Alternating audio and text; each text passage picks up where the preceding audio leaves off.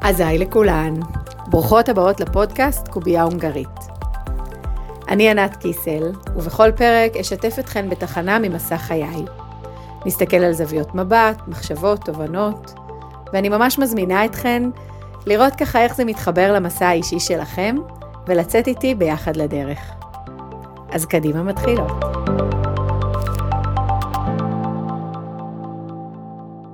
אז אה, קודם כל, אני מאוד מתרגשת, זה הפרק הראשון והפעם הראשונה שאני מקליטה פודקאסט, אז איזה כיף שאתן כאן איתי. הסיבה שבחרתי ככה לדבר היום על אה, מה קורה כשמוח ולב נפגשים, ואולי גם מה קורה כשהם לא נפגשים, או שיש פער ביניהם, זה שאם אני מסתכלת על המסע האישי שלי, אני חושבת שהעניין הזה של המוח והלב הוא אולי הנושא המרכזי שממש עובר כחוט השני לאורך כל התחנות ככה בחיי, ויש לי הרגשה שהוא נוגע לעוד הרבה נשים ואנשים אחרים, אז אני מקווה שהוא ייגע גם בכם.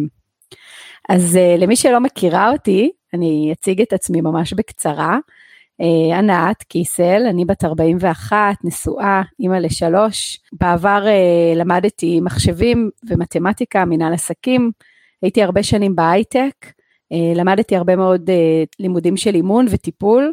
ולאורך כל השנים, אם מדברים על המוח והלב, uh, אני חושבת שהקריירה שלי הכי משקפת את השיח הזה הפנימי שלי, האם ללכת עם המוח, האם ללכת עם הלב, ואולי לנסות לשלב בין השניים. הייתי הרבה שנים מתכנתת בבקרים עם המוח ומאמנת אישית בערבים עם הלב שלי.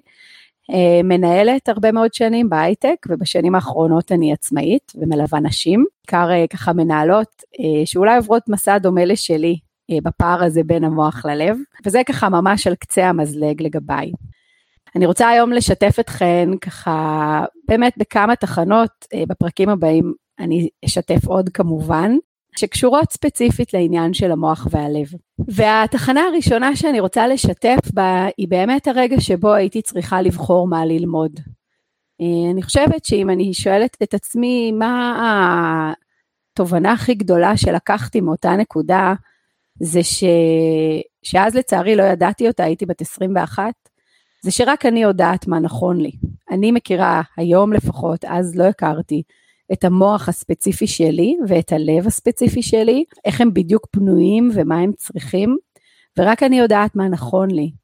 ואני חושבת שהרבה מאוד שנים, דווקא בגלל המורכבות הזאת, שגם המוח וגם הלב שלי מדברים מאוד חזק, והם כאילו לא מדברים את אותה שפה, אז הייתי מאוד מנסה לקבל תשובות מבחוץ, ונותנת לאנשים מאוד לבלבל אותי. אני חושבת שהמסר הראשון שאני רוצה לשתף בו זה באמת לא לתת לאף אחד לבלבל אותנו, ולזכור שרק אנחנו יודעות מה נכון. זה לא אומר שאני לא מתייעצת עם אנשים או מקשיבה להם, אבל אני תמיד אחזור הביתה ורגע אבהה במידע שאספתי היום, וארגיש בגוף שלי ובלב שלי מה נכון. כשבחרתי את התואר הראשון שלי, בחרתי ללמוד מחשבים ומתמטיקה באוניברסיטת תל אביב, אה, רציתי בכלל ללמוד פסיכולוגיה, אבל אה, היה לי הרגשה שאני לא אצליח לשתוק כל כך הרבה זמן. מי שמכיר אותי יודע שזה אכן לא חלק מהמיומנויות שלי, ולא היו אז עוד שיטות טיפול או אימון, זה לא היה כזה פופולרי. רציתי ללמוד חינוך, אבל כנערה ממש שנאתי את מערכת החינוך, הרגשתי שהיא חרבה כל חלקה טובה בי, ולא ידעתי אם אני אצליח לפרוח בתוך מסגרת כזו. אז החלטתי ללמוד אה, ניהול, זאת אומרת להגיע לעולם של ניהול, וככה להשפיע בעצם על חיים של אנשים. וכשניסיתי לחשוב את מי לנהל, אז uh, עלה לי שאני נורא אוהבת מספרים. Uh, נורא אהבתי מתמטיקה תמיד. בתור ילדה אבא שלי היה מקריא לי ספרים על פיזיקה קוונטית. רק בגיל הנעורים גיליתי שזה לא סטנדרטי וזה לא קורה בכל הבתים. אז בעיניי מתמטיקה הייתה משהו נורא ככה כיפי, ואז אמרתי אוקיי, אז אני אלך ללמוד אה, מחשבים ומתמטיקה, אני אעבוד בעולם של מספרים, ואני אנהל וככה אני אשפיע על חיים של אנשים. אני חושבת בדיעבד שבלי הרבה הבנה של מודעות, בעצם כבר שם ניסיתי לחבר בין המוח והלב שלי. אה, המוח שלי, ממש הרגשתי שאני רוצה ללמוד מתמטיקה ומחשבים כי אני רוצה להדליק את האור בחלק בי של המימוש של הפוטנציאל השכלי שלי, שהרגשתי שהיה בחושך, הרגשתי שלא בהכרח נתתי לו מספיק מקום. אה, ורציתי ממש לפתח את תחושת המסוגלות שלי ולדעת שאני יכולה. והרגשתי שאם אני לא אתן לחלק הזה מקום, תמיד יהיה חלק בי שהוא בחושך, ואני לא באמת אדע שאני מסוגלת ואני לא אוכל להיות שלמה. הייתי בטוחה אז שהחלק של הלב יש לו מלא מקום אצלי והוא בכלל לא צריך שום התייחסות. אז כמובן הייתה טעות כי החלק של הלב שלי קיבל אז מקום כל כך קטן ביחס למה שהיום אני נותנת לו, אבל אז לא הייתה לי את ההבנה הזו. כשככה חשבתי ללמוד ניהול משולב עם אה, מחשבים, אני זוכרת שכולם אמרו לי שאני עושה טעות גדולה, שעדיף שאני אלמד כמו שצריך, שאני אלמד תואר מלא במחשבים ומתמטיקה, ואז תואר מלא במנהל עסקים, ואני אעשה כל אחד מהם בצורה רצינית ומלאה.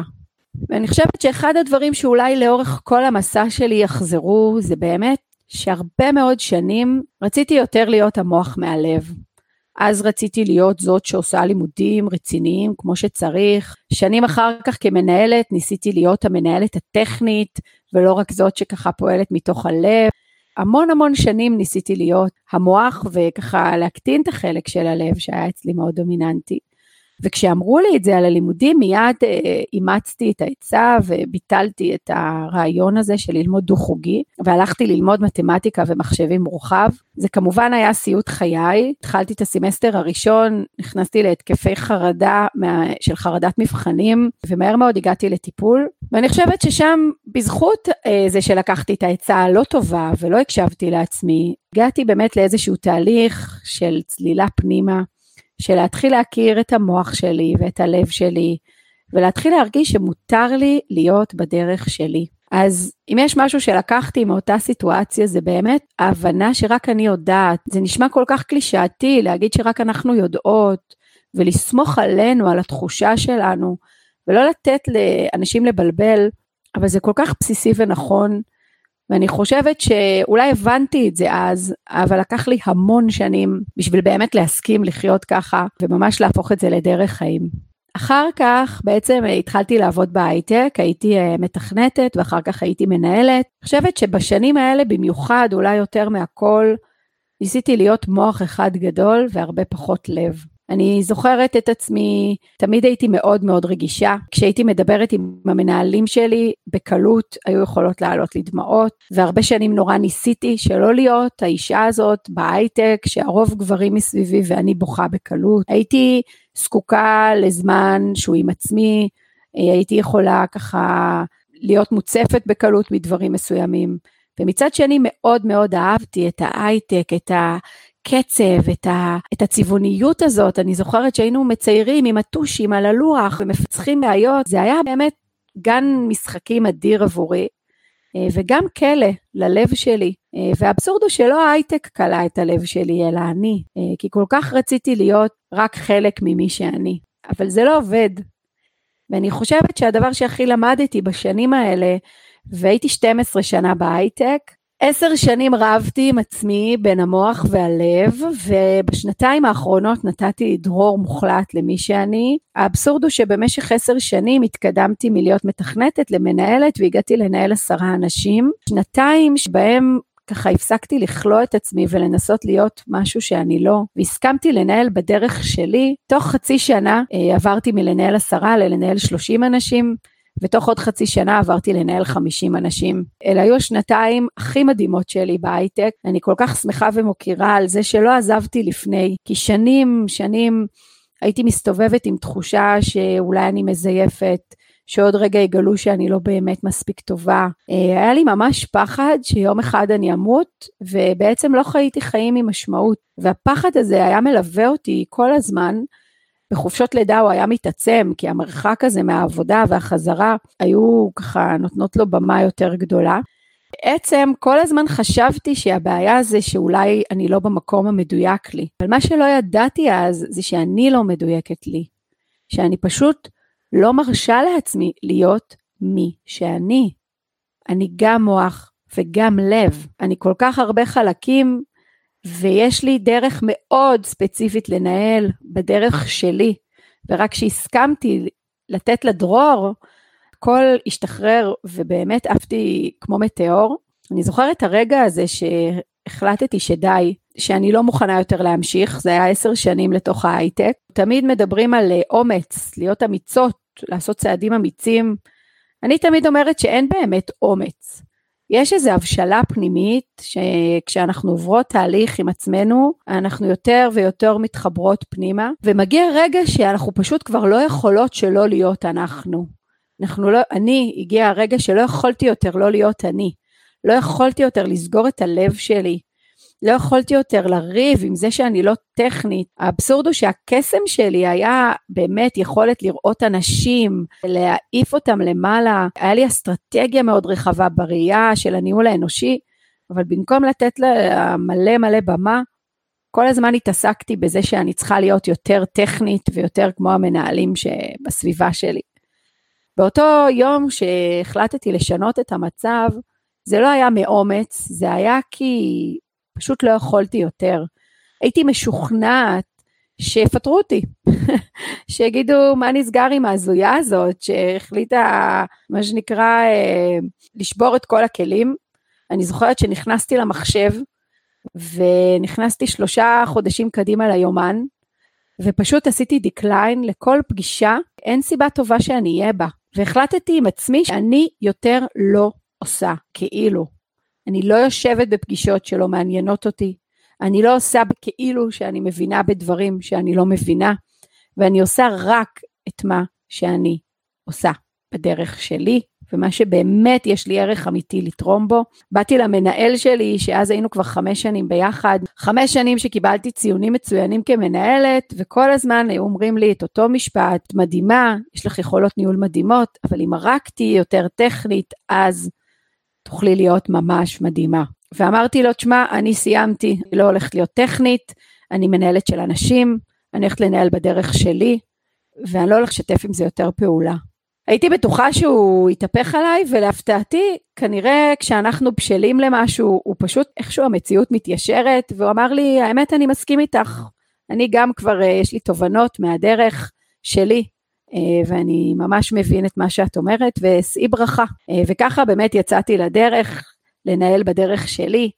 מהר מאוד מצאתי את עצמי, 50% מהזמן שלי עושה בכלל מנטורינג למנהלים שתחתיי, למנהלים שסביבי, לעוב, לעובדים בקבוצה שלי, ובדרך הזו הצלחתי באמת אה, אה, להגיע לתוצאות מדהימות. והדבר שלמדתי זה באמת, אני לא יכולה להרשות לעצמי להתבייש בשום חלק שבי.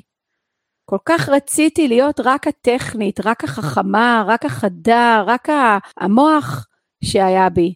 הזריזה, המהירה, פשוט לא רציתי להכיר בזה שלא רק שיש לי חלק של לב, אלא שהוא החלק המוביל אצלי, שהאסטרטגיה שלי היא, היא יותר אנושית מאשר טכנולוגית, שהקסם שלי נמצא בעצם בחיבור החזק ללב שלי, שמותר לי לבכות כשאני מדברת עם המנהלים שלי על דברים שחשובים לי. אני זוכרת שהיה שלב, המנהל של המנהל שלי היה עוד רגיש לבכי, היה לו מאוד קשה עם זה, הוא היה מאצ'ו כזה.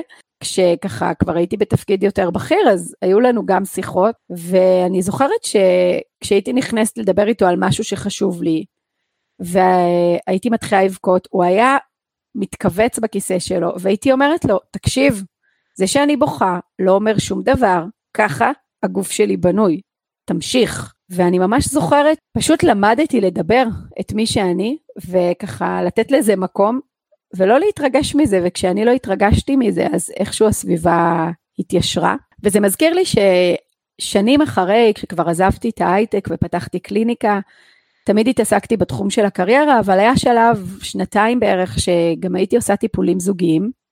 היום הטיפולים הזוגיים היחידים שאני עושה זה לשותפים של סטארט-אפ.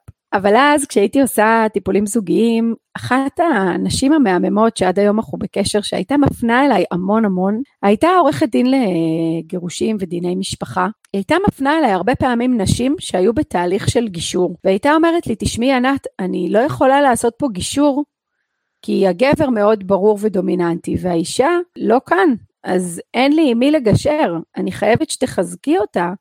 כדי שהיא באמת תהיה נוכחת ואפשר יהיה לעשות גישור שמכבד את שני הצדדים. כל פעם שהיא הייתה שולחת אליי מקרה שכזה, זה היה כל כך מרגש אותי, שהיא לא הסכימה לגשר מבלי ששני הצדדים נוכחים. והיום כשאני מסתכלת על זה, זה קצת המסע של המוח והלב שלי. כי איך אפשר לגשר בין מוח ולב כשלאחד יש מקום ובשני מתביישים? היום אני יודעת לראות ככה, ואני חושבת שבאמת אולי הנקודה הנוספת זה ההבנה שאחרי שכבר אנחנו יודעות שרק אנחנו יודעות מה נכון לנו ולא נותנות לאחרים לבלבל אותנו, וגם אם מבלבלים אותנו, אז אני יכולה להגיד שהכלי שהכי עוזר לי היום, זה שאני תמיד לוקחת כמה זמן, ממש כמה ימים לבהות ולשהות עם ההחלטות שלי, כאילו לאסוף את כל הנתונים פנימה ללב שלי ולמוח שלי, ורק לתת להם להיות. ואז לאט לאט עולות לי התשובות הנכונות.